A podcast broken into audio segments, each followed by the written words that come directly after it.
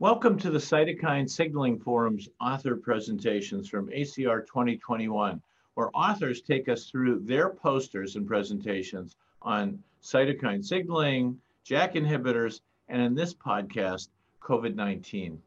My name is Len Calabrese. I'm the head of the Cleveland Clinic section of clinical immunology. And as we all know, the impact and efficacy of COVID-19 vaccination on patients with rheumatic disease has certainly been a hot topic this year. And in this edition, we'll be focusing on abstracts in the ACR that cover this and other allied topics in COVID-19. Enjoy. Hi everyone, my name is Rita Machado and I'm a rheumatologist at Hospital Santa Maria, Lisbon, Portugal.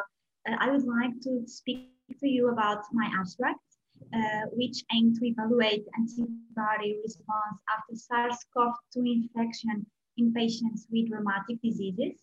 So as we know, the development and duration of humoral immunity after SARS-CoV-2 remains a hot topic. Even for the general population, uh, there is a few data published develop antibodies who uh, seem to protect against reinfection for at least six to eight months, but for the subgroup of patients with rheumatic uh, diseases, we don't know yet if uh, the same applies because uh, immunosuppression might preclude an adequate antiviral response. So uh, we performed the multicenter observational uh, study, which aimed to evaluate uh, antibody response.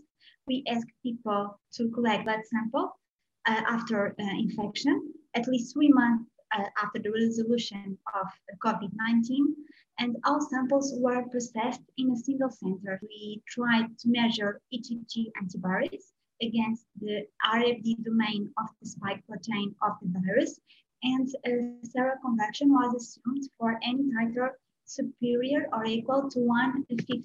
We had like uh, 179 patients with COVID-19 included in this uh, study, but of those, only 79 uh, accepted to perform serology. And of these 79, most of them, um, namely 70 patients, uh, which means 89%, uh, developed uh, IgG antibodies. So blood samples were collected between days 89 and 331 after symptom onset or positive PCR for those who were asymptomatic.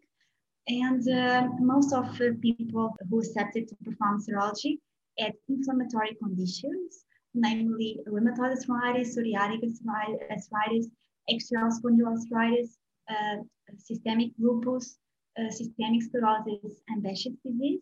We also had um, less than 20% of uh, patients who had no inflammatory conditions, namely uh, osteoarthritis, osteoporosis, and fibromyalgia. 38% of uh, people were under glucocorticoids, and almost 50% were under conventional DMARDs.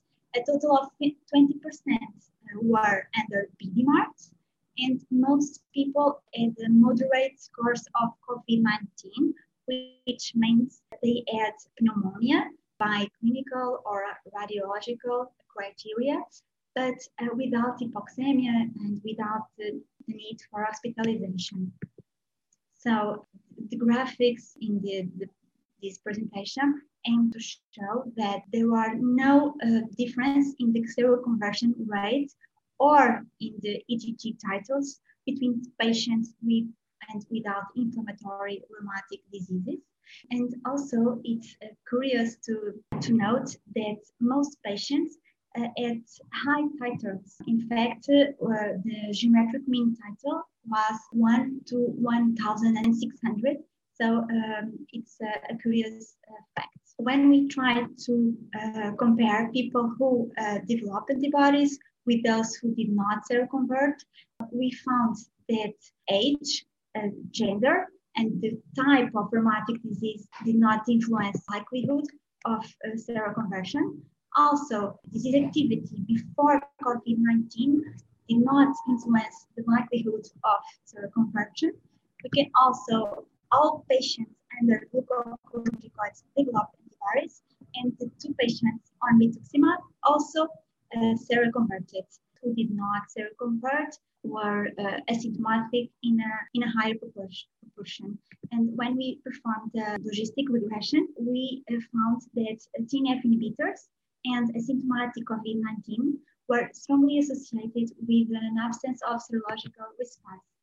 So by the, with this work, we conclude that the majority of patients with rheumatic diseases were able to mount an appropriate IgG response between 3 to 11 months post-infection.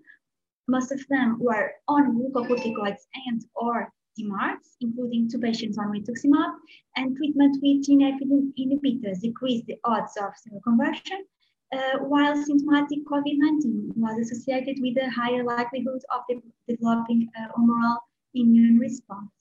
Thank you so much uh, for your time, and I hope you have enjoyed this work. Hi, my name is Don Anthony. I'm a professor of medicine and pathology at Case Western Reserve University in Cleveland, Ohio. I uh, am a rheumatologist at the Cleveland VA and also Metro Health Medical Center in Cleveland. I'm happy to be a co-author on the presentation, and Maya Matar and Sarah Abidumath will be uh, presenting. Hello, uh, I'm Maya Matar. I'm an assistant professor at Case Western Reserve University and the chief of rheumatology at the Louis Stokes Cleveland VA Medical Center and uh, the division fellowship director for university hospitals, Cleveland Medical Center. I am happy as well to have worked with Sarah Abidumath and with Dr. Anthony uh, on this project. I hope you'll enjoy it. Thank you. Hi, um, I'm Sarah Abidumath. I'm a third year um, resident at Case Western Reserve University Hospitals and I'm excited to um, present our abstract today. Thank you so much for inviting us. Our abstract is about COVID-19 vaccination experience in patients with rheumatoid arthritis treated at the Cleveland VA. Um, the purpose of our study is to assess whether rheumatoid arthritis patients who received the mRNA COVID vaccine developed a flare of their disease. And the reason um, why we conducted the study is so after the development of the Pfizer COVID-19 vaccine, there has been so many uncertainties as to whether receiving this vaccine would result in overactivation of the immune system and subsequently leading to rheumatoid arthritis flare. It's a single center retrospective study at the Cleveland VA Medical Center. The patients that were included were patients with rheumatoid arthritis who are actively on immunosuppressive therapy and receiving the Pfizer vaccine a survey questionnaire was used to collect data about their rheumatoid arthritis, about their immunosuppressive therapy, and whether or not they developed symptoms after the vaccination. Now, to note that it was a live interview, so we actually called the patient and asked them the questions. 60 patients were included, and the primary endpoint was to calculate the percentage of any flare of rheumatoid arthritis following the vaccine. And then the secondary endpoints was to estimate the side effect profile from the vaccine among this population to check if the patients developed a COVID-19 infection after receiving the vaccine and to evaluate whether they stopped their immunosuppressive medications around this time. Starting with the baseline characteristics. Now, since given that this study was conducted at the VA Medical Center, um, the majority of the population was a pre- male predominant um, population. Um, the mean age was um, 72. Most of the patients had comorbidities, so 78% had hypertension, half of them had obesity, and then some of them had diabetes and CAD. Uh, regarding their immunosuppressive therapy, so 50% of the patients were on conventional DMARDs, 16% on biologic DMARDs, um, and 23% were on a combination of conventional and biologic DMARDs. Now, moving to the questionnaire and the questions that we ask the patients. So we ask them whether they're complying to the medications or not. And most of the patients reported compliance to the medications. And then other question that was asked is whether they had good symptom control of the rheumatoid arthritis. And 81% of the patients had good symptom control. Um, 6% reported fully controlled symptoms of their RA. Now, regarding whether they developed symptoms after getting the Pfizer vaccine. So if we look at the graph above, so we can notice that around 43 patients did not develop any symptoms following the COVID-19 vaccine. Um, 16 patients reported sore arm, two, per, two patients reported arthralgias, headaches, um, and fatigue. whether or not the patient stopped their immunosuppressive medications before or after the vaccine. So most of them did not stop it. However, it's important to mention that the patients who were contacted and who they received the COVID-19 vaccine um, prior to the release of guideline of stopping the immunosuppressive medication. Now, from the patients who reported symptoms following the COVID vaccine, they, they were these were 17 patients. Um, one of the 17 patients um, mentioned that his symptoms were similar to rheumatoid arthritis flare-up, and we're going to discuss this shortly. It's important to mention that none of the patients who developed symptoms following the vaccine had to go to the emergency department or went and saw their rheumatologist. To summarize the results, um, 60 patients were contacted between the month of March and May. And one of the 60 patients reported symptoms um, of rheumatoid arthritis flare up after taking the vaccine. Now, to note that this patient, he was the age of 70. He was on conventional DMARD. He, he reports that he was compliant to his medication. However, prior to getting the vaccine, he had poor symptom control. And then a day or two following the second dose of the Pfizer vaccine, he reported worsening of his arthralgias and swelling of his joints. Moving forward with the results, most common side effects were soreness over the injection site, with 26% of the patients reporting that, um, fatigue for one day, 3%, headaches and arthralgias, 3%. Um, most of the patients did not stop their immunosuppressive therapy before or after the vaccine. None of the patients developed a COVID-19 infection following the vaccine, at least up to the date of the phone call. Um, and then most of the patients had minimal side effect, which might suggest a decreased immune response in those patients. Um, as a conclusion, rheumatoid arthritis patients receiving the COVID-19 Pfizer vaccine did not develop major symptoms, flare, or side effects um, following the vaccine. Hence, it appears that it's safe in patients with rheumatoid arthritis. Now, the question remains as to whether those patients who are receiving the um, COVID-19 vaccine are uh, mounting an adequate immune protection, especially that they have altered immune response. So the question remains as to whether COVID-19 vaccine uh, would confer adequate immune protection in these patients with altered immune response, um, either from underlying rheumatic diseases or secondary to their immunosuppressive medication. Some of the limitations that we faced were the small number of patients and the potential recall bias from the phone survey. And then last but not least, um, further research with larger number of patients is needed to evaluate the safety and effectiveness of the COVID-19 vaccine with patients with immune rheumatic diseases, including rheumatoid arthritis. Thank you so much. Hello, my name is Ioana Andreica, and I'm a rheumatologist in Germany, a senior physician in Rheumazentrum Ruhrgebiet in Herne. I will present the abstract title SARS-CoV-2 vaccination willingness and predictors in patients with chronic inflammatory rheumatic diseases, shortly CIRD whether patients with chronic inflammatory diseases are increased risk on developing se severe COVID-19 infections is not entirely clear. Unfavorable outcomes of COVID-19 have been shown to be associated with medication, especially rituximab, but also JAK inhibitors and higher doses of corticosteroid. Out of this perspective, vaccination protection should be thought for all patients with inflammatory diseases. Recent surveys showed in certain patients an alarming degree of vaccine hesitancy. The vaccination rate against pneumococcal infection and influenza has recently been tested in our center before the pandemic even started with a very disappointing result less than 50% of CIRD patients were vaccinated against pneumococcus and influenza. Furthermore, a great hesitancy to be vaccinated has been reported from other countries in the general population and patients with inflammatory diseases. On this background, we started a survey of consecutive patients with inflammatory disease in comparison to patients without inflammatory diseases to assess their vaccination willingness against SARS-CoV-2. In preparation of this prospective cross-sectional study, a detailed structure questionnaire was developed.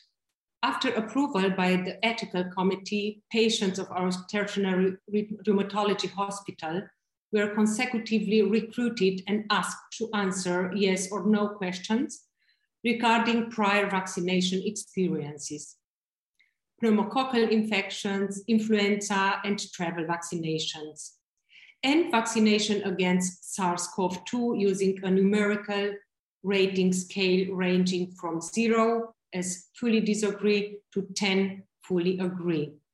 Positive answer, answers were generally assumed if values were higher or equal as seven. When regarding the vaccination willingness, we defined a definitive willingness if values were higher or equal as seven, and probable willingness if values were between five or six.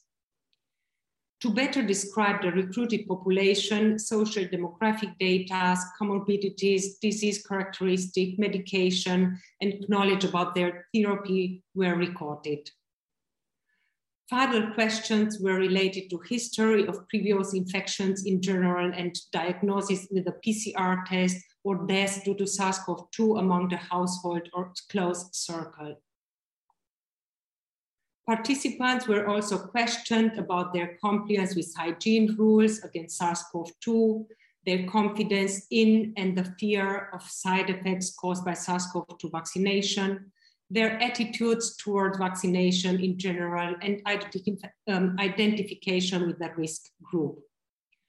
For comparison, a separate cohort of patients without inflammatory diseases but diagnosed with degenerative spine condition as um, osteoarthritis or fibromyalgia were also prospectively included and asked to respond to some structure questionnaire. 155 non-CIRD patients were initially approached to participate in the study. Finally, 514 patients with inflammatory diseases and 100 patients without inflammatory diseases. As I said, degenerative spinal cord diseases, osteoarthritis, or fibromyalgia were included between February and April 2021. The mean age was similar 54.7 years, but the percentage of women was higher in the group of comparison, 61.3 versus 83%. The educational level different slightly before groups, however, without statistical significance. Disease duration was longer for CIRD patients, 9.8, compared to non-CIRD, 4 0.0. About 20% of patients in both groups reported to have experienced COVID-19 associated death in their acquaintancy. A larger percentage of CIRD patients felt that they were at increased risk for COVID-19, 60.4% versus 48.5% non-CIRD patients. Slightly more CIRD patients, 79.6%, that non-CIRD patients, 76.0%, were willing to be vaccinated against SARS-CoV-2, although no statistical significance was seen. If the cutoff was changed to higher or equal five, more than 90% of CIRD patients a rather positive attitude to vaccination against SARS-CoV-2. In both groups, about 60% of the patients mentioned that they would rather get vaccinated immediately. A generally negative attitude towards vaccination was more often found in non-CIRD patients than in CIRD patients, respectively 6% versus 1.58%. When specifically asked if the vaccination against SARS-CoV-2 is useless, 1.9% and 3% of non-CIRD found this statement correct. Only education and age statistically significantly predicted the vaccination willingness based on demographical data, for example, sex, age, body mass index, and educational level. The educational level of CIRD patients was slightly higher than in non-CIRD, but the correlation to vaccination willingness was strong. This was different for age, which showed a weaker correlation. Furthermore, no correlation was seen with known risk factors for severe outcomes for COVID-19 infection, except for by hypertension. Moreover, when comparing the differences in vaccination willingness based on the number of comorbidities, we noticed in the CIRD group that a patient with a status of no comorbidities had a lower vaccine acceptancy. Some correlations were not very surprising. Patients who were well informed about influenza and pneumococcal infection and those who had undergone vaccination related to traveling were more often willing to be vaccinated against SARS-CoV-2, same patients who stated themselves as being at high risk. In the CIRD group, the willingness to be vaccinated against SARS-CoV-2 showed a moderate positive correlation with the level of information on influenza and pneumococcal infection, as well as a history of travel vaccination. This was not the case in the comparison group. More surprising were the results related to comorbidities, since only arterial hypertension came out as an influencing factor, while diabetes type 1 or 2, chronic kidney and lung diseases, cancer in the past five years, and osteoporosis did not seem to have an influence on vaccination willingness.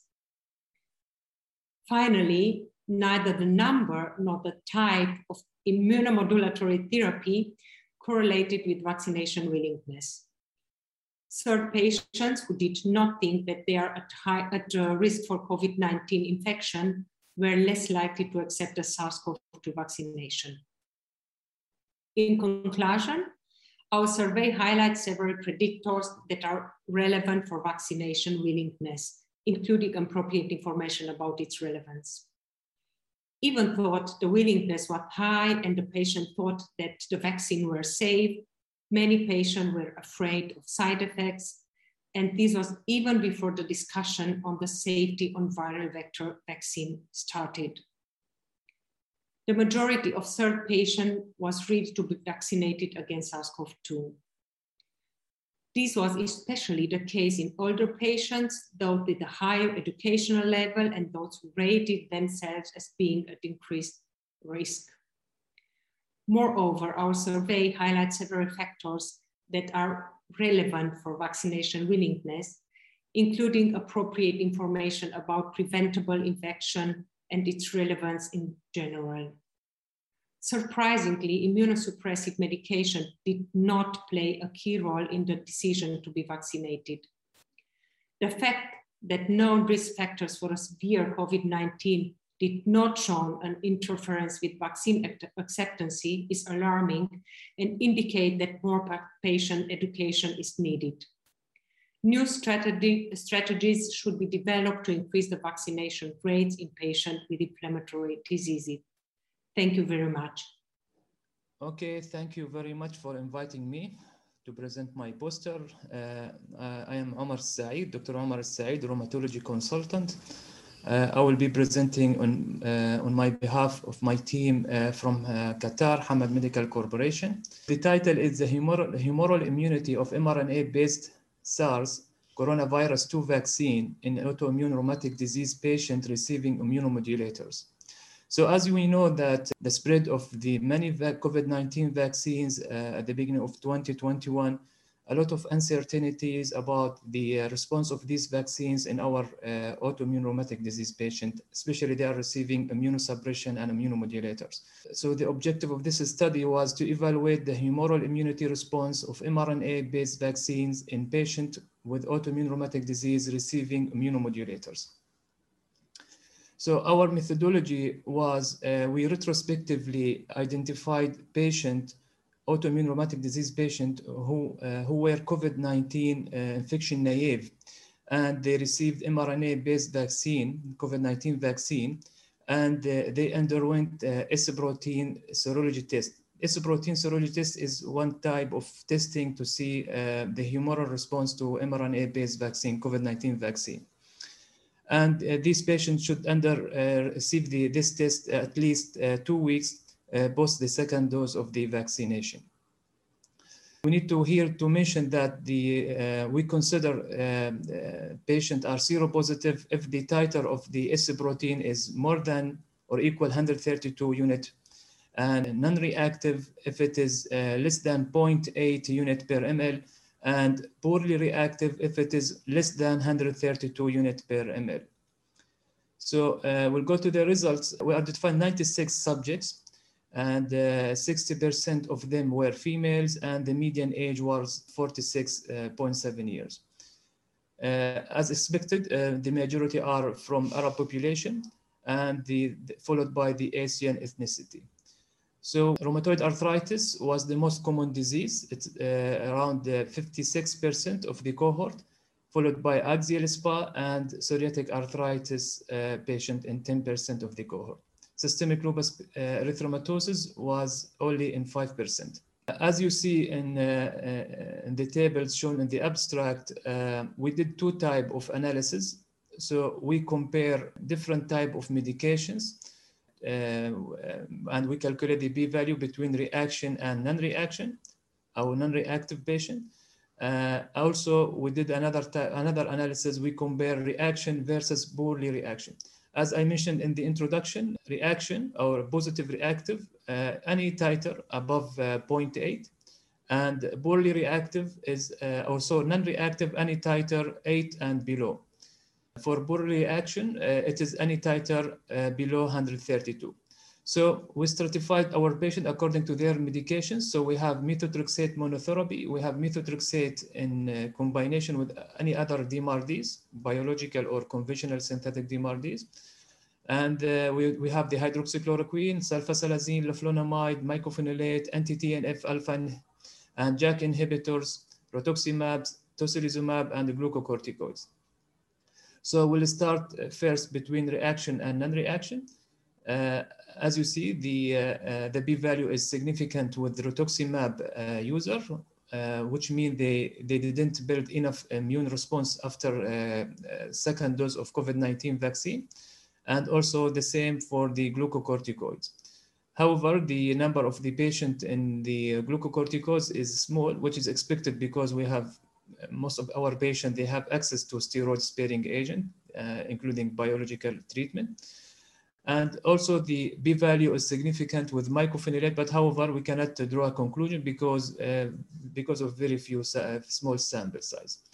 If we go for the, uh, if we compare reaction uh, versus poorly reaction, we have the same findings. We found that rituximab and glucocorticoids is significantly associated with poor reaction. So what we conclude from this uh, small study that the most commonly used uh, conventional synthetic DMARDs like methotrexate, plaquenil, sulfasalazine, in addition to TNF alpha inhibitors and the JAK inhibitor, IL-6 inhibitors, all of them, all of these patients, they build enough immune response post the second uh, dose of COVID mRNA-based vaccine. And uh, we found that uh, there is poor reaction or poor uh, vaccine seropositivity was associated with patients who, was, uh, who were receiving rituximab and glucocorticoids uh, before, uh, before the vaccination. Thank you very much for uh, listening to us. Hello, my name is Tal Gazit and I'm from Carmel Medical Center. I'll be presenting our work on the generation of autoantibodies and their association with rheumatic disease flares in adult patients with autoimmune inflammatory rheumatic diseases and the general adult population following BNT162b2 mRNA COVID-19 vaccination. I would like to thank my colleagues who worked on this project that I'll be presenting. This is our abstract as it appears on the ACR Convergence uh, website and also on the app of the conference, so you can look at it. And that's what I'll be presenting. So the rapid spread of the COVID-19 pandemic has created the need for mass vaccination of patients with autoimmune rheumatic diseases, despite lack of knowledge or data on the effect of BN2 162b2 mRNA vaccine on the underlying autoimmune diseases and any possible generation of autoantibodies or disease flares. While various studies have shown that COVID-19 patients can generate autoantibodies following infection, specifically antiphosphatidylserine, antiphospholipid antibodies. Those were noted in several studies, as well as other antiphospholipid antibodies. We were unable to find current research studies on immune seroconversion in both patients with autoimmune rheumatic diseases or healthy individuals from the general population following BNT162b2 mRNA vaccination. So the objective of our study was to investigate the generation of autoantibodies following BNT162b2 mRNA vaccine and its association with disease flares in patients with pre-existing autoimmune diseases compared with the general population. This study was actually part of a larger three-center prospective study that was aimed at monitoring immunogenicity, efficacy, and safety of the two-dose regimen BN2 162b2 mRNA vaccine in adult patients with autoimmune rheumatic diseases, including immune-mediated arthritis, connective tissue diseases, systemic vasculitis, and idiopathic inflammatory myositis, compared to control subjects from the general population. Data from this study, which specifically examined the efficacy and safety of the vaccine, was already presented in EULAR 2021 virtual conference as well as in the Annals of Rheumatic Disease, so you can look at our publication there. This study that I'm presenting now was actually a sub-study, which was carried out from our center only. These were the same patients enrolled in the larger study. But in our case, we also took sera uh, prior to vaccination and two to six weeks following the second vaccine dose, administered in Israel from December 2020 to February 2021 in patients with pre-existing autoimmune conditions, as well as general adult population of matching age, to examine titers of antinuclear antibodies as measured by immunofluorescence and multiplex, antiphospholipid antibodies, and rheumatoid factor. The study is currently continuing at this time following the third dose of BNT162b2 mRNA vaccination, which was carried out in Israel during the months of August and September 2021. This data I will not be presenting today as it was not submitted previously to the ACR. We're currently tabulating our data. So data on generation of autoantibodies was calculated for each type of autoantibody individually based on number of patients with available data. And it's important to note that especially for the control group, some patients were recruited after receiving the first dose of the vaccine, but we, they were included in the study only if they had prior immune serology within the preceding two years in order to ascertain whether seroconversion did or did not occur. So any older serologic data was not counted and they were not included for the purpose of this sub-study. Most patients, however, did enroll in the uh, study and underwent serologic testing prior to the first vaccine dose. So we did have data on a large number of patients. Post-vaccination seroconversion was defined as any first-time ANA, antiphospholipid, or rheumatoid factor seropositivity. Pre- and post-vaccination disease activity indices were assessed as appropriate for each disease. So for instance, CDAI score for RA, um, IPART scoring and MDA for psoriatic arthritis, the BASDAI score for ankylosing spondylitis, as well as the SLEDAI score for lupus and any signs or symptoms of new onset autoimmunity were noted in controls. A total of 166 patients with pre-existing rheumatic diseases and 59 controls actually participated in this study in our center, 72.9% of whom were female. This was true also in the control group where the uh, majority of patients were female and there was no statistically significant difference in this regard between the patient and control group. Patients with pre-existing autoimmune conditions were significantly older than controls, with a mean age of 58 plus minus 14.6 years versus 50.8 plus minus 14.7 years respectively. This was statistically significant.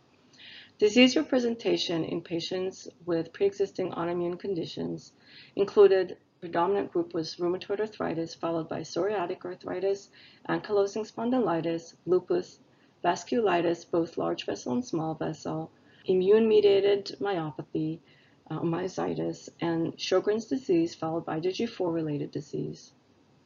A total of 94.6%, or 157 patients with pre-existing autoimmune conditions were treated with immunomodulatory medications or immunosuppressive medications.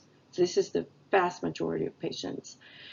Immunoserologic data before and following vaccination was available for ANA serology in 82.5% of patients with pre-existing rheumatic diseases and 76.3% of controls. Antiphospholipid serology was available for 80.7% of patients with autoimmune rheumatic diseases and 86.2% of controls. And rheumatoid factor serology was available for 83.1% of patients with pre-existing rheumatic conditions and 84.7% of controls. You can see this information in Table 1, showing patient and control group characteristics. So we had 166 patients with pre-existing rheumatic diseases and 59 controls. And you can see um, the significant age difference here, predominance of females. You can see the different rheumatic conditions. Uh, again, we said the majority was RA. Patients were on multiple different types of medications. We had NSAIDs, glucocorticosteroids, various conventional DMARDs, you can see of all types, including mycophenolate mofetil. We had many different representations of biologic therapy, including anti-TNF agents and including the biosimilar uh, for infliximab, which was already available in Israel. We had tocilizumab as, as the anti-IL-6 blocker. Uh, was not available at that time. We also had ustekinumab, as you can see, anti-IL-12-23 blockade.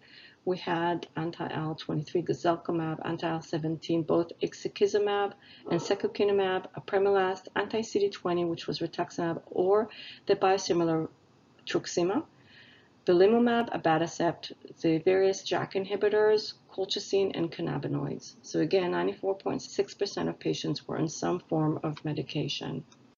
Now results, the ANA seroconversion rate was 10.2% or 14 cases in patients with pre-existing autoimmune conditions compared to 6.7% or three cases in controls. This was not statistically significant in difference between the two groups. The antiphospholipid seroconversion rate was lower, only two cases in the group with pre-existing rheumatic conditions compared to no cases in controls.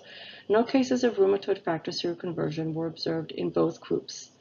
There was no statistically significant difference in age or sex among individuals who experienced seroconversion to those who did not, regardless of pre-existing autoimmune status. Post-vaccination disease activity remained stable in patients who generated autoantibodies, and no new signs of disease onset were seen in healthy controls who underwent seroconversion in the follow-up period following vaccination. This is table two.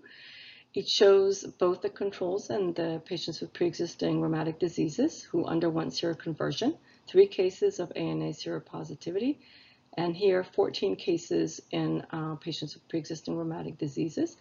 One patient uh, had both ANA uh, seroconversion and antiphospholipid seroconversion, and um, there was one patient who only had um, positivity following seroconversion. You can see that the majority of patients were female, um, as was the majority of patients in the study. There was no significant difference in age here, and various diseases were represented, both rheumatoid arthritis, psoriatic arthritis, lupus, and ankylosing spondylitis. On various different types of medications, there was no predominance of any medication. There was also one patient who was not on any medication, and one patient, actually two patients, sorry, who were on Plaquenil alone. So you can see that. So in conclusion, vaccination with the BNT162b2 vaccine resulted in the generation of autoantibodies in a minority of patients with pre-existing rheumatic conditions or control subjects from the general population. Autoantibody generation was not associated with disease flares or new onset disease, and the study is ongoing regarding post-immunization seroconversion and disease flare-ups following the third dose of BNT162b2 vaccination. Thanks for joining us for this edition of our ACR Authors Reviews. I hope you enjoyed these presentations. Make sure to subscribe to CSF podcasts on Apple, SoundCloud, or wherever you get your podcasts so you don't miss out on our great Congress content or any of our other usual monthly podcasts. You can also visit CSF web pages on cytokinesignaling.com, where you can access a whole range of resources from monthly slide summaries or the latest papers to accredited CME courses and even more content in between. Thanks for listening and come back often.